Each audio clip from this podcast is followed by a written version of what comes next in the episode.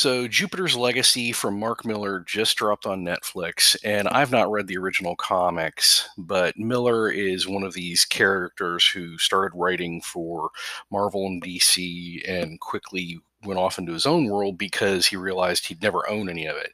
And he's done some interesting work. He created Wanted and Kick Ass, and his short form stuff tends to do, do well in movies because there's not a lot to them this was trying to be his version of Watchmen or Kingdom Come, and it doesn't really work um, for two basic reasons. First, they split the story structure into long form flashbacks, um, talking about how the main hero characters get their powers in the past and all of their relationships and kind of their relationships now. So it feels very soap opera, very Falcon Crest, very Dynasty, where you know it, it really does have that kind of feel. And then in the present day, when the kids are questioning the so-called code of the main heroes which was supposed to be designed back in the 20s and 30s to prevent them from taking over the world, but it just it seems antiquated and silly that you wouldn't allow them to have some flexibility to determine, you know, not necessarily going to try to kill the bad guy, but you know, there's some case you got to do what you got to do. They there's no discussion of that. It just leans into the soap opera element and the flashback element, and neither of them do well for what they're trying to do here.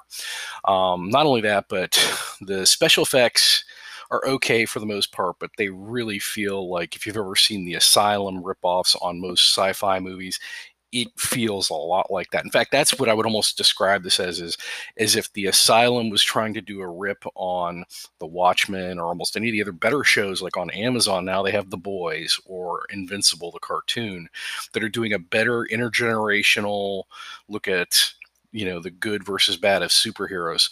This is not it. Um, not only that, but the makeup, um, trying to age the characters, eh, it, it's it takes a hurt.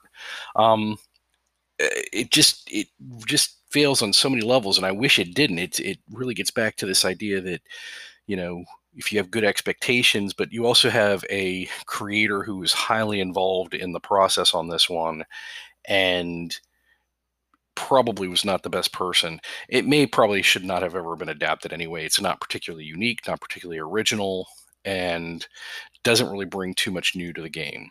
But go to anchor.fm backslash Todd Lyden. Leave me a message there. Let me know what you think. Uh, maybe we'll include it in a future episode and love to know what you'd like to hear about in the future.